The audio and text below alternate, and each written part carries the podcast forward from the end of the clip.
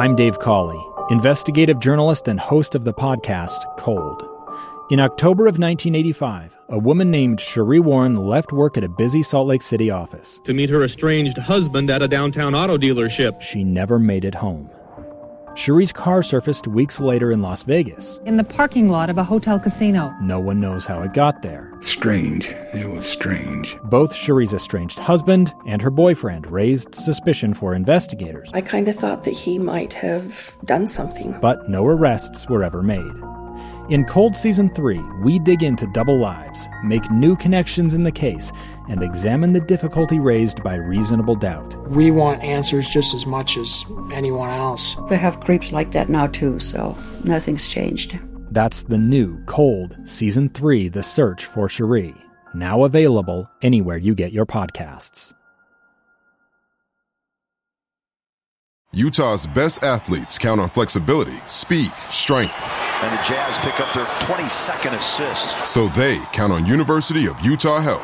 Real Salt Lake puts this game away. And so can you. Leading doctors, a world-class environment, award-winning innovation, care to be great. 14 unanswered by the Utes. University of Utah Health, caring for Utah's best and yours. Schedule your appointment now at uofuhealth.org/care to be great.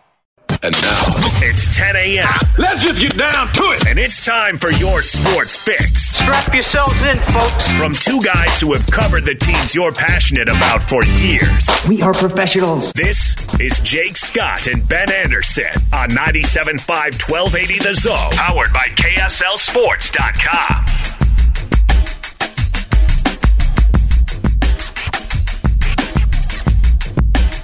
Jake and Ben, 97.5 and 1280 The Zone. Jake Scott, Ben Anderson. Ben, we made it. We're here. We're both here. We're downtown. We had kids to drop off and snowy roads to navigate, and here we sit, nice sir. DJ and PK to go a little bit long.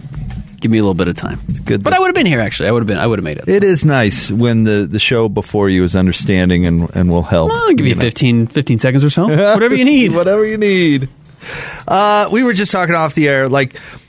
I complained about something with snow removal this morning. I'm sure everybody out there has complained a little bit because it snowed a lot last night. It Sure. snowed this morning, and commutes are difficult. But we were just saying, and it's really true, there might not be a better – I about said city, but let's – you know, the entire Wasatch Front. Sure. There, but no, when it comes to snow removal, there might not be a better spot on the planet. Honestly, we're pretty on our game. If you've gone to other spots in the country – and seeing how they deal with removing snow, we got it down, Ben. Yeah.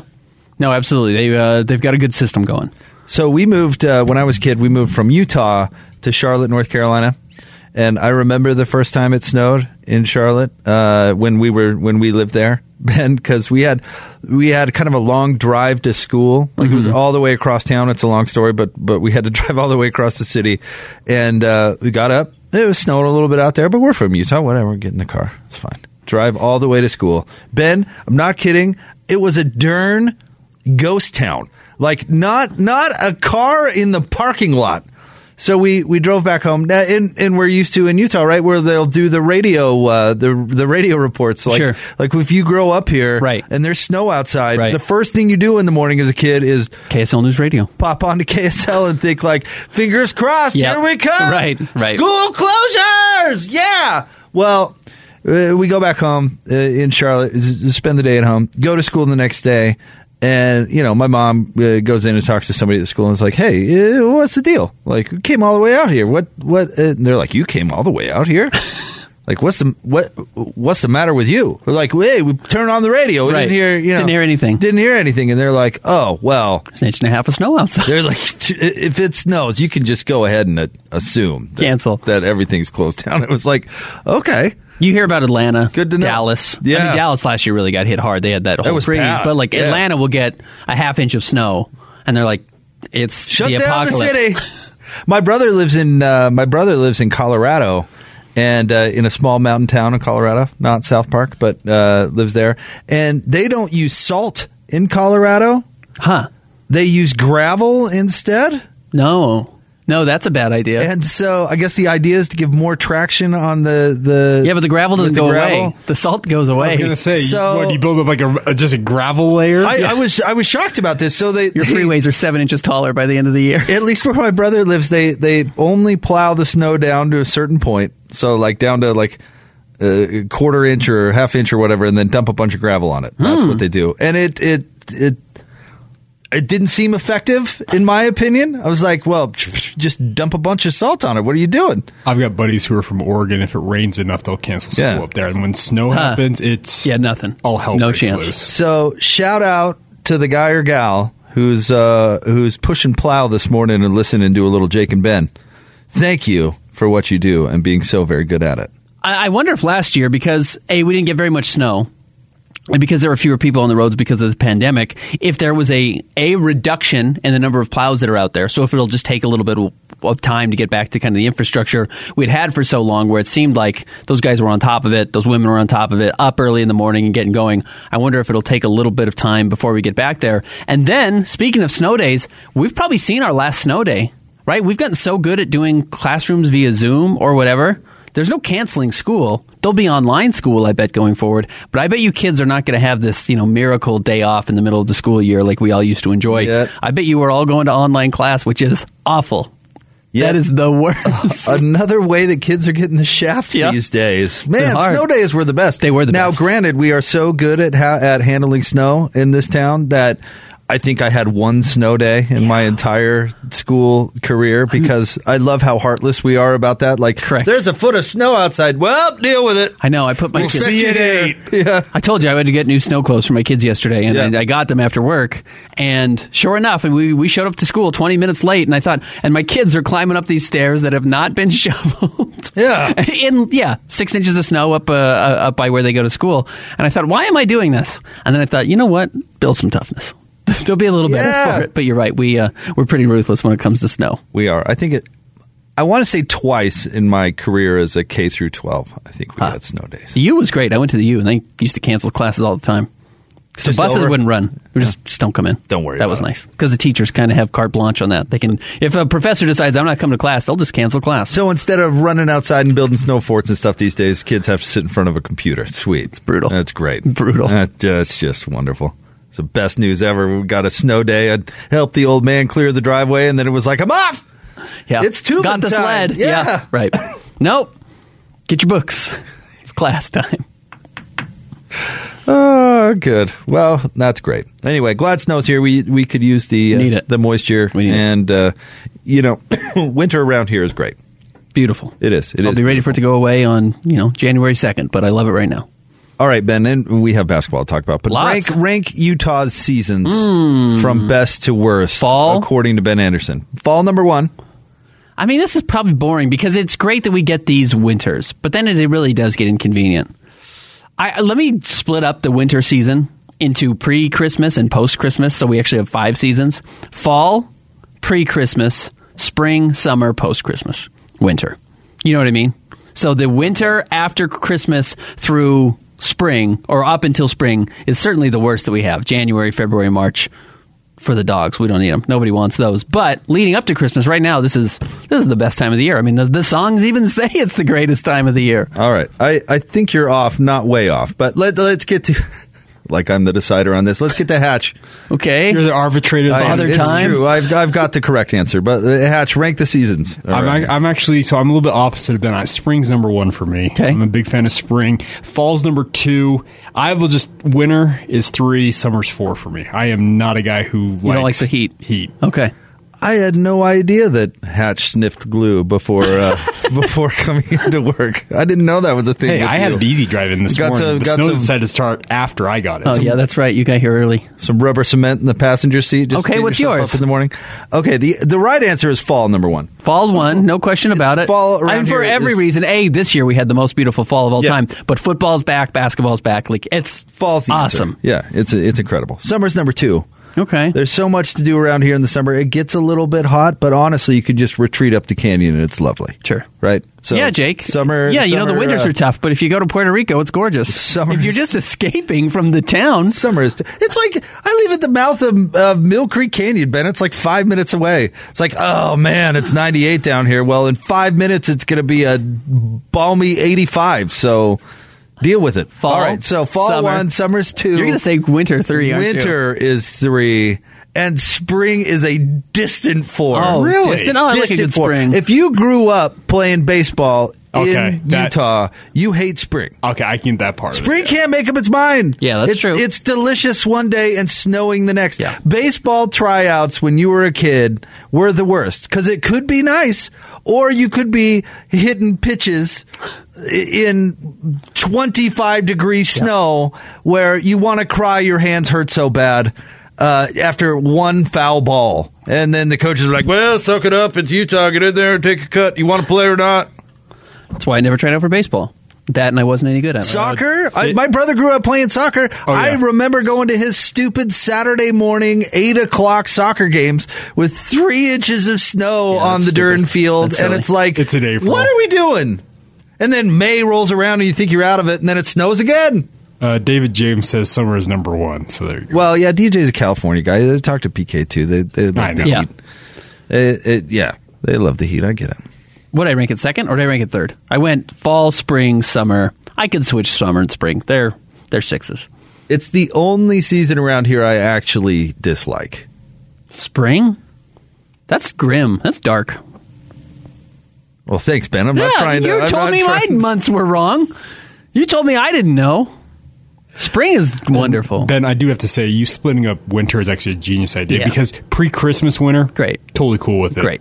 Yeah, but the skiing's the best in post-Christmas winter. It? So yeah, typically sure. Yeah, but like I just way better. I don't Christmas skiing ski okay. that much anymore. Post-Christmas skiing is great.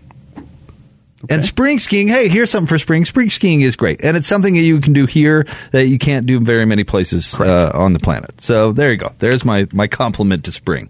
Basketball, Ben. That's what we're here to do, is talk about basketball. The Jazz rolled the 76ers with an unbelievable second-half effort again, Ben. They had 8 players in double figures. 8. I don't know. I was trying to think if I've how many games I've seen that have 8 players in double figures from one team, and I can't think of another. No. You know, I think last year a couple times they had 4 players with 20, which is a crazy number also, you know, to be 4 guys who are on. But yeah, 8 players with 10 points or more, and for the most part, everyone shot the ball well outside of Jordan Clarkson. Everybody was really on last night. That was a fun game. I was very surprised watching that game. The first half felt about like I expected. Jazz made a little bit of, you know, breathing room for themselves, but really couldn't separate. And then the second half again, and this is what they did on Sunday against Cleveland as well, or not against Cleveland on Sunday. What was their last win? Minnesota, 2 nights ago. Yeah. Excuse me. We're starting to run together. They just blew them out in the second half, and it was, you know, if you're a Jazz fan right now, this is a very fun basketball team to watch come into its own because, as Quinn Snyder has said a lot in the post-game shows, Jake, and you've heard him say this, you know, this isn't the same team as last year. They're not, quote, running it back. They're similar. He said it again last night. Yeah, there's a lot of similar pieces, but they are not, quote, running it back. This is a different team that's trying to accomplish some different things, and I think you're starting to see it all come together. I think you're seeing Quinn Snyder test some stuff, and it's pretty fun to watch. It is fun to watch, and the defense was good last night, too. I mean, we'll get caught up in the offense because their offensive rating right now in this win streak is like 125 or something ludicrous, where they're just, I mean, that's what, Ben, 10 points? 10 points better than the league average, or the next best offense is like 5 or 6 points behind. I mean, it's pretty remarkable what they're doing offensively, but I mean, in the second, third, and fourth quarters, respectively, to hold Philadelphia to 22, 22, and 20 points. It's not bad. No, it's unbelievable. And look, they were smart. I thought Quinn Snyder actually had maybe his best coaching game of the season last night. I thought there was some weird strategy that he put in, which he doesn't always do that. Now, there's strategy.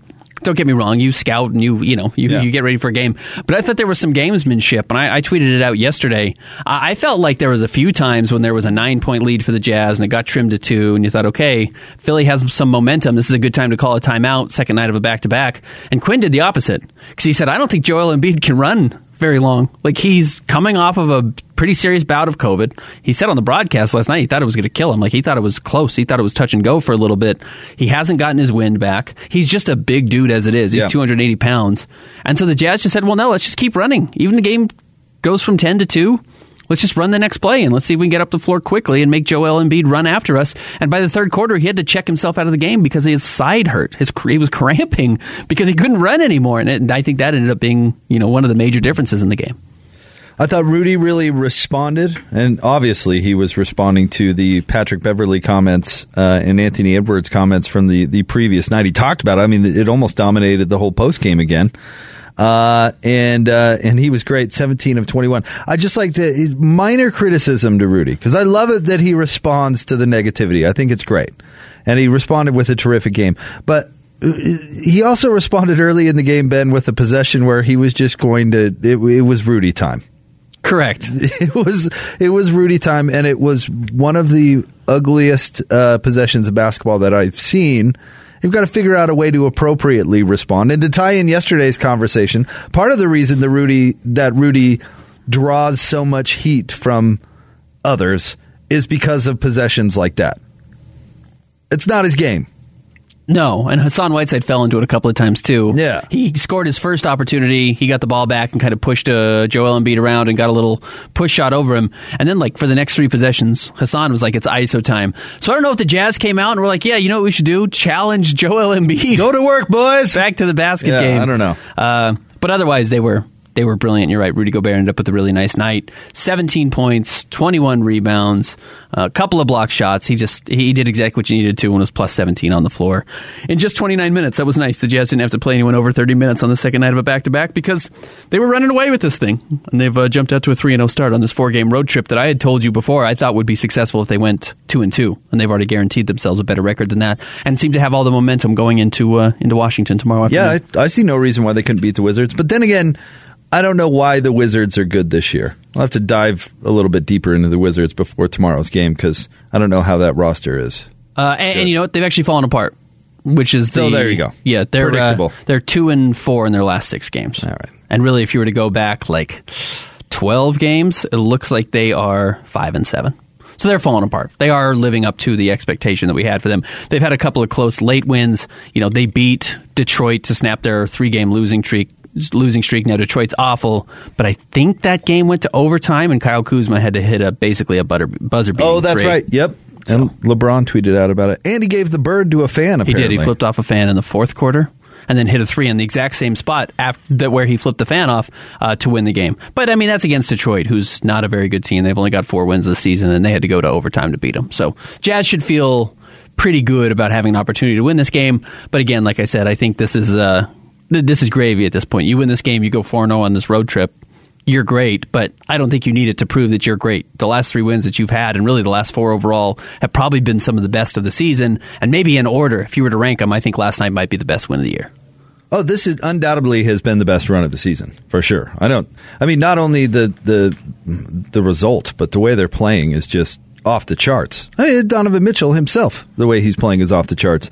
And I thought Donovan, you know, we've talked about how he has the responsibility to kind of diagnose games. I thought the way he did that last night was really good. Early in the game, Donovan was dominant, Ben. Yep. Very good. Yeah. Exactly what his team needed. Second half, Donovan didn't need to be Donovan. Need to be dominant. Dominant Donovan. Dominant Donovan. And he let everybody else do the work and they blew him out. Yep. No, it's good. Sometimes I think he does need to be the wake-up call for the Jazz. He needs to be the person who kind of gets the engine started. And then once it gets going, it should free up everybody else.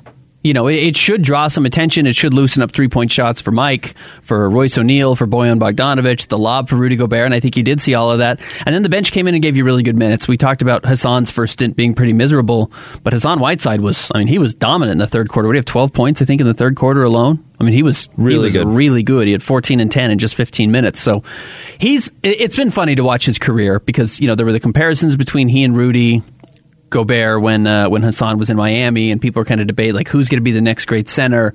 And Hassan really never kind of became a great center, but was so productive it was kind of hard to ignore what he was doing. But man, you watch him play, and it's really funny to see how accidentally productive he is. He's just so big and the ball just kind of comes to him because he actually kind of has a natural knack for just being in the right place at times. So Joe Ingles threw him a lob. He caught a ball off of a saved inbounds or a save on the sidelines that he put in for two. He gets a lot of offensive rebounds. He's a pretty good help side shot blocker. Obviously, that's why he's been one of the best shot blockers in the league for a while. He finds a way to impact games. And yeah, he had 12 points in the third quarter on 4 of 5 shooting and 5 rebounds. Like, you get that from one bench guy in one quarter, that's enough to win you a game. And the third quarter was why the Jazz won. Yeah, you mentioned yesterday, and you mentioned a couple times about how Hassan had misconceptions about who the players on the Jazz were, including probably most notably Rudy Gobert. I thought it was interesting they did their media together last night. They're buddies. Post-game. Yeah, they are buddies. Yeah, I think the Jazz were trying to get out of the arena quickly, but yeah, they did it together. And you know what? If they didn't like each other, they wouldn't do it together. Yeah. Well, and he kind of stuck up for Rudy too when he was asked about the Patrick Beverley stuff. I thought Joe's response to Anthony Edwards' comments were pretty funny. I mean, it was almost identical to what we said, right? I mean, that was exactly what we said was probably the case yesterday, that there's a decent chance that Anthony Edwards went against Kristaps Porzingis once, got his shot blocked, and missed a couple of layups, and was like, this guy is amazing. Might be the best player on earth. Nope. No, he's not, but that's exactly what he said, and this is what Joe Ingles said after the game. Let me see if I can pull it up. He says, for Edwards to say Porzingis is more intimidating than Rudy is hilarious. They obviously don't watch enough basketball, which is exactly what we said. We said maybe he doesn't watch any film, and that certainly seems like it ended up being the case. But good for Rudy. I think, as Hassan Whiteside said, Rudy's taking the high road. He's trying to keep his mouth shut. Hassan Whiteside, after the game, compared Rudy Gobert to the quiet kid in class that you just kind of continue to pick on because he doesn't hit back. But he's bigger than everybody. Like, he's really not going to push back. But even Rudy, after the game, in his walk-off with Holly Rowe, said, I never take shots on anyone, but I just do my job. I come in every night. I think when you're the best in the world at something, people become insecure. I think he's exactly right, and I'm sure it's hard for him to not be more petty than that. But I think he's right. Well, Rudy's had his moments. Let's not pretend he's always taken the high road. I mean, no, did you look at his Instagram story? You know what? I didn't see it. Maybe we'll watch it during the break. Yeah, no, I was talking about his post game where he was talking about who wasn't about that life, Ben. Yeah, Miles Turner. Oh no, this is even more of a low blow.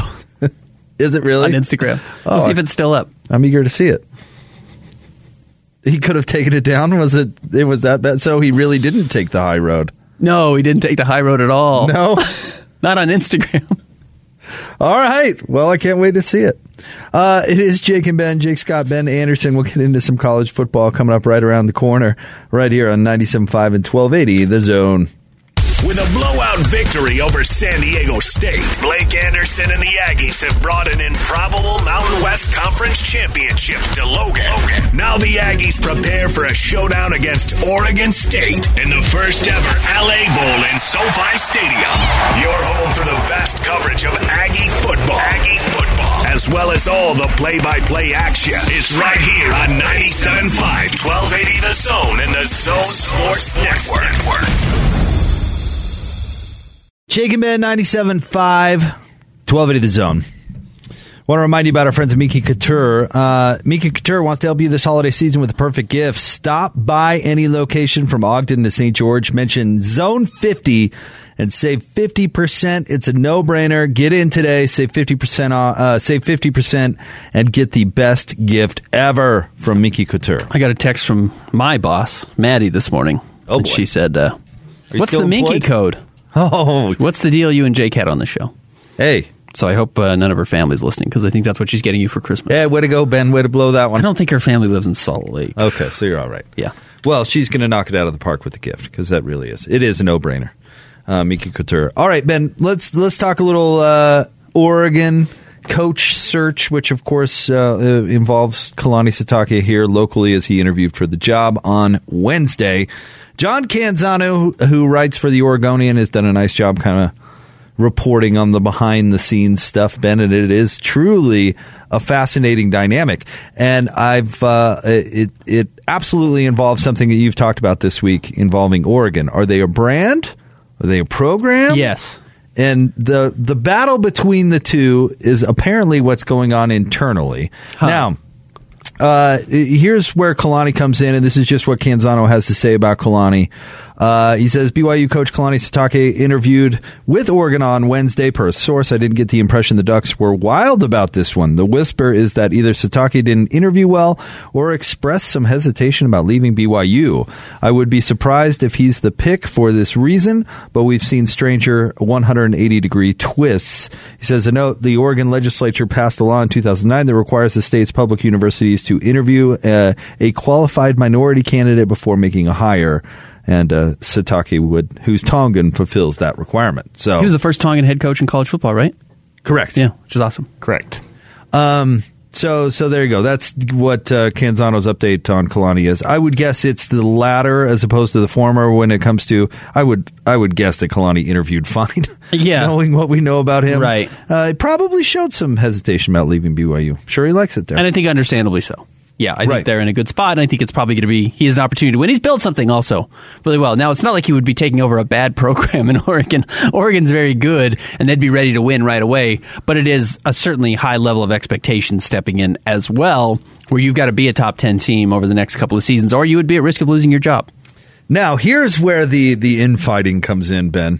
And this is so Oregon, because the infighting is about two bad candidates.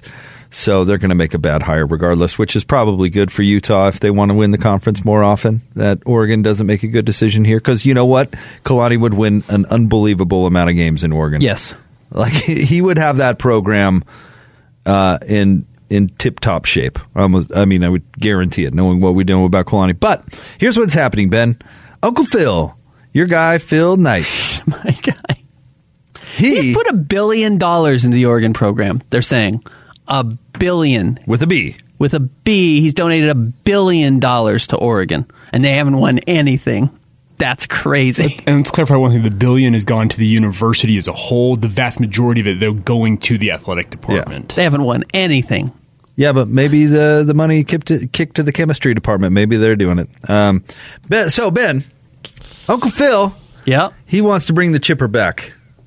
Okay. Say let's glory go, days. Let's go get Chip Kelly. When I was young, Chip Kelly was the guy, and I'm sure he had a great relationship with Chip because he probably handed Chip money and said, "Hey, go get a recruit with this." And Chip said, "Aye, get me Willie Lyles on the phone." I can do that. You mean Will Lyles? I call him Will. Is it Will? It was, remember the whole thing. Oh, yeah. You call him Will. I call him Will. Yeah. That's right. Do you remember when he released or Oregon released what? Like, I can't remember, he paid $25,000 or something, right? And they released what they got for their $25,000, and it was like a couple of sentences on players and like some still photos. Yes, it was awful. It was so horrible recruiting investment for under the table. Yeah, info. So Uncle Phil wants Chipper back. Now here's where the divide is. Justin Wilcox, the current Cal coach, is from Eugene, Ben. Not only is he an Oregon alum, but his family lives in Eugene. He's from Eugene, and his family is well connected with the alum and booster network at the University of Oregon. Now, internally, the struggle is they feel like it's become too much of a brand, too much Nike school, lost the family feel, lost the university, what universities pretend to be about. Yeah. It's no longer about that. It's the Nike school. Right. And they're saying, oh, you hired Willie Taggart and Mario Cristobal, and that didn't turn out well. So the brand Oregon is failing, so it's time to get back to our family roots. And Justin Wilcox is the guy. And so now they're divided. Uncle Phil donates $1 billion. What does he get for his $1 billion? Does he get to hire the coach? Or are they going to get back to their Oregon family feel roots, Ben, and hire Justin Wilcox, who is perhaps a terrible coach? Don't forget the crash scenario, though. Do you know what the crash scenario is? Are you a fan of the Oscars? You're probably not a fan of the Oscars. So, a few years ago, the movie Crash. I remember. You saw it? I did. The two favorites, I think that year, I could be wrong on my movies, but I think the two favorites to win the Best Picture that year, I could go back, were Brokeback Mountain and Capote. And they were kind of the two overwhelming favorites to win. It might not have been Brokeback. It might have been something different. Those are overwhelmingly the two favorite movies to win. What happens? They end up splitting a majority of the vote, and the third movie that comes in and gets in third place here is Crash, and Crash sneaks up and beats both of them as the Best Picture winner, even though nobody Nobody thought Crash was the best picture that year. Nobody thought that. I could be wrong, but I think those are the three. Yeah, okay. Those are the three. So the nominations that year: Crash, Brokeback Mountain, Capote, Good Night and Good Luck, which is fine, and Munich. Wow, you know what? That was an unbelievable year. Good movie year. Those are all good movies. In fact, I would put. Actually, I never saw Brokeback Mountain. Oh, really? I don't know if I ever finished Munich. Amazing I should watch film. Munich. It's amazing. Got some sports ties too. Yeah, I should watch Munich. It's a huge downer. There's a lot of killing, but that's a really great movie. Good Night and Good Luck is amazing. Also good. Capote is amazing. Really good. Wow, Crash really shouldn't have won that year. Correct. But I get your point. That's the thing. I mean, they Ross Perot it. Remember, George H.W. Bush probably should have beat Bill Clinton, but enough Republicans went with Ross, and it allowed Bill to get the win. Is there a chance Kalani Sitake is Bill Clinton or the movie Crash? Is there a chance he ends up being where they saying, well, nobody 40% gets their way, of us want... We're hiring someone else. We're going to go... We all like Kalani. He's not our favorite, but Justin Wilcox is Phil Knight's number 3, and Chip Kelly is the AD's number 3, and Kalani's everybody's number 2, so we think he sneaks up in the middle and we offer him the job. Yeah. I would keep an eye on that scenario. Okay. I'm not saying that's what my gut tells me, but you hear the guy who didn't interview particularly well, we really like these other two candidates. There might be some jockeying, some three-card Monty going around here where when they finally lift up the cup, the person sitting underneath is Kalani Sitake. This may if he wants it. Oregon, honestly, this may be an example of a real problem that's only getting worse in college sports and why I would never want to be an athletic director. There's a lot of cooks in the kitchen, Ben. Too many. Oh, man. Donors. Yes. Oh, well, here's the problem now. It's not just the people above you, though. The kids now are going to have a huge impact, too, because they're getting invested in, because they can transfer right away. I mean, we see college basketball coaches hired all the time because their kids are good.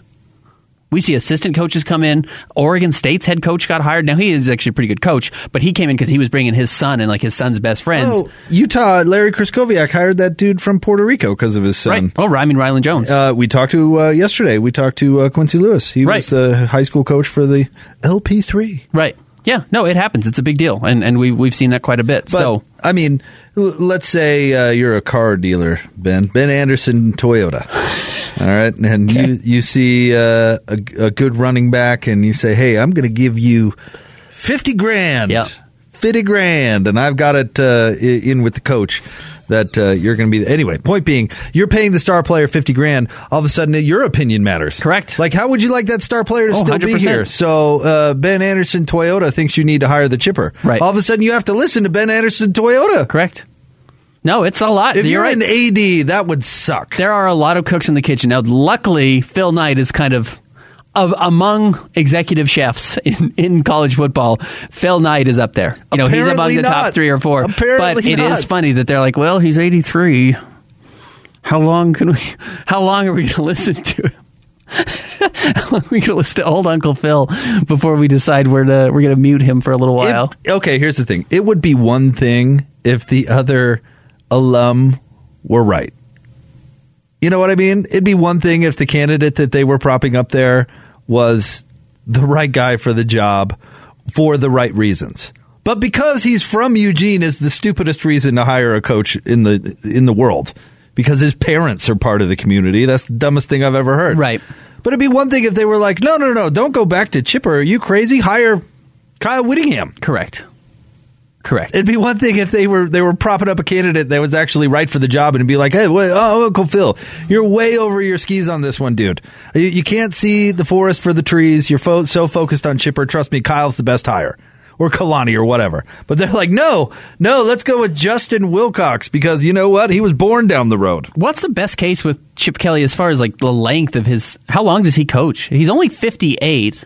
So it's not like he's ancient by any means, but he doesn't feel like he has. He'll coach 5 years. He'll left. Coach 3, Ben. Because yeah, that's what I think. He'll win 7 games a year and get Correct. Fired. I think you're exactly right. I think that's the problem with him. I don't think there's any actual upside there, but I do understand why Phil Knight wants a bang for his buck, and the last time he was getting legit bang for his buck was when Chip Kelly was there. So he's going to default to going back to that. Chip Kelly's 4 years younger than Kyle Whittingham, and feels like they just have 2. Totally different energies as far as their ability to go on. Now, I don't think Witt's doing it for 3 more years, but just like the vibrance, the energy behind it feels totally different. But Utah's really good, so maybe that changes it. I don't know. If I'm Oregon, I'm Well, anyway, they're going to make a bad hire at head coach, so that's probably good for the rest of the league in some ways and bad for the rest great of the league. For Utah. Yeah, if you want to win the league, it's good. I mean, if you want the league to return to national prominence, it's probably not. They should hire Kalani. It's amazing. No, I'm with you. They're looking a gift horse in the mouth. You've got Kalani, who has connections in the school, knows how to deal with Nike, is going to win games, is going to build a program, is not just going to come in and try and do the Nike thing. He will build an actual program. He's a house and will have success. And he's good looking enough to coach on the coast. He's got it all. And they're going to say, well, Justin Wilcox played here. Justin Wilcox was a coach once here. Justin Wilcox has been slowly drowning at Cal for 4 years now. 5 years now. Yeah, I'm with you, Ben. Okay. But he grew up down the road. Yeah, go with Justin. Good hire. Oh, cool hire. Nice hire. And Justin Wilcox, good job. And you know what's, and I just thought about this. You know what? Hey, do you want the guy who works at a really hard school to recruit to and swept the Pac-12 this year and has done nothing but put players into the NFL and turn a program into a minor league system essentially for NFL talent? No, we want Justin because he played here. You know what's funny about it though, Ben, is forever it took them forever to start. No, not just start, but give Justin Herbert a scholarship. Let alone giving him an opportunity on the football field, because they couldn't fathom that a good quarterback actually came from Eugene. He wanted to play there. He walked on there. It was like his dream. And they're like, well, this is too easy. He can't be good. There's no way. Again, but that's what they're doing. They're doing the same thing with Kalani Sitake. He might want this job.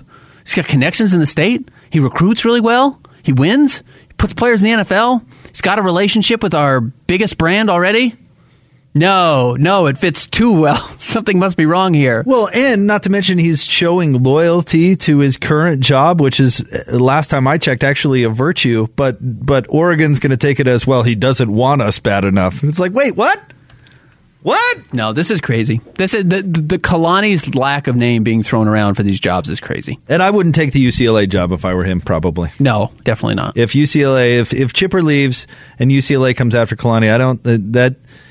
If I'm Kalani, I go somewhere where I'm set up for success, and I don't think that's UCLA. If he was dying to get out, he would have done everything he could to, quote, interview well at Oregon. And if it's true what John Canzano's saying, that he didn't interview well, it probably means his heart's not in it. Right.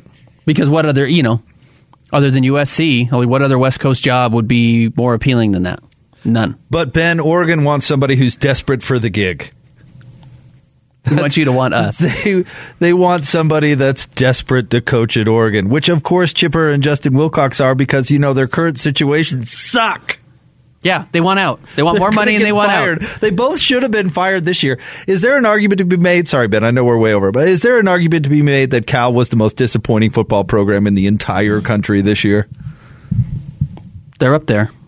I mean, Arizona's hard to beat, but Arizona wasn't expected to be good. No, Cal, maybe it's just me feeling bad about myself for getting duped at Pac-12 Media Day, but I was like, well, maybe this Cal team is on to something. Who did Arizona beat this year? Cal. It's their only win. Who's Cal's quarterback? Garbers, who's finally like, hey, have you seen the record when Garbers plays? Cal's going to be great. Who are you, David James? Yeah. But exactly, it took Cal having like half their team for Arizona to beat. Sure, let's be clear. And still, it does not matter. Cal is terrible. They were terrible this year. They did. They were bad. Quick, hire that coach. And listen, I have patience for coaches that are rebuilding and that don't start with a whole lot. So you look at what Cal, even though Sonny Dykes had some success at Cal, you go, okay, I'll give Justin a little time. Give a little time. I do like that Cal beat Oregon State and USC this year. That's a very good definition of the Pac-12.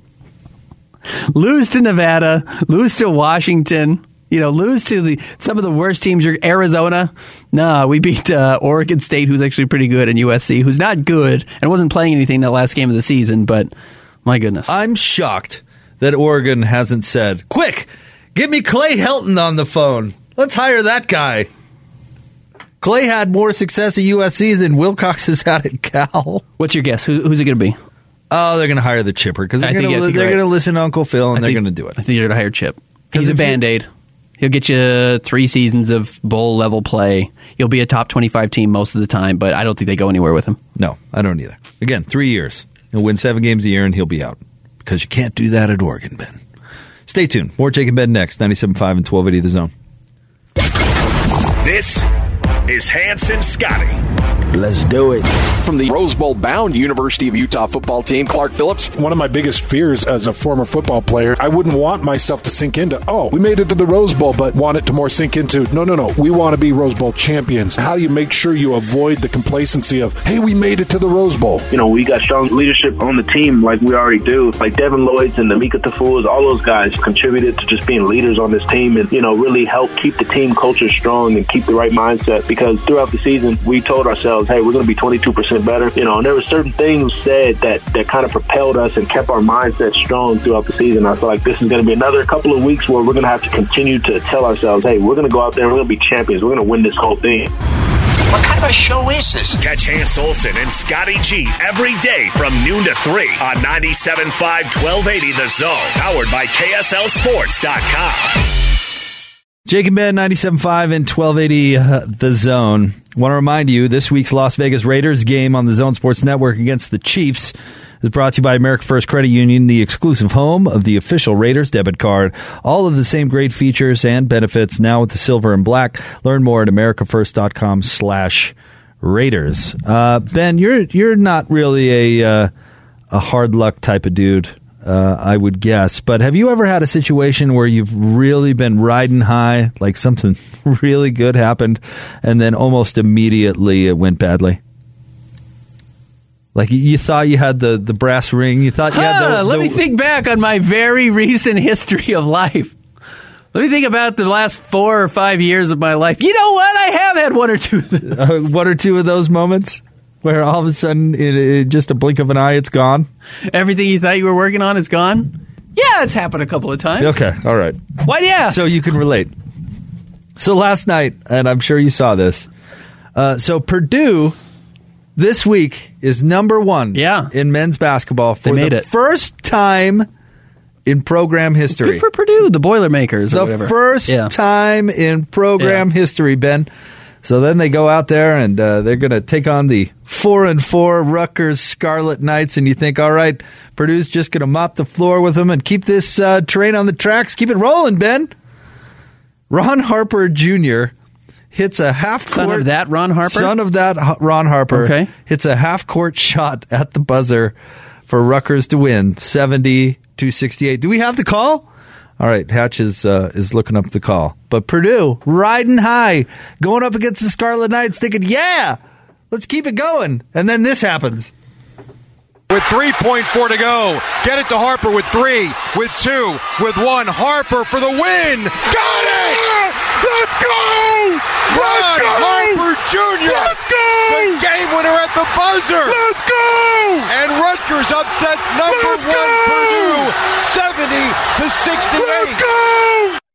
Let's go indeed. Settle down, pal. What would it take to get Ron Boone to do that? To do that? What? It has nothing to do with basketball.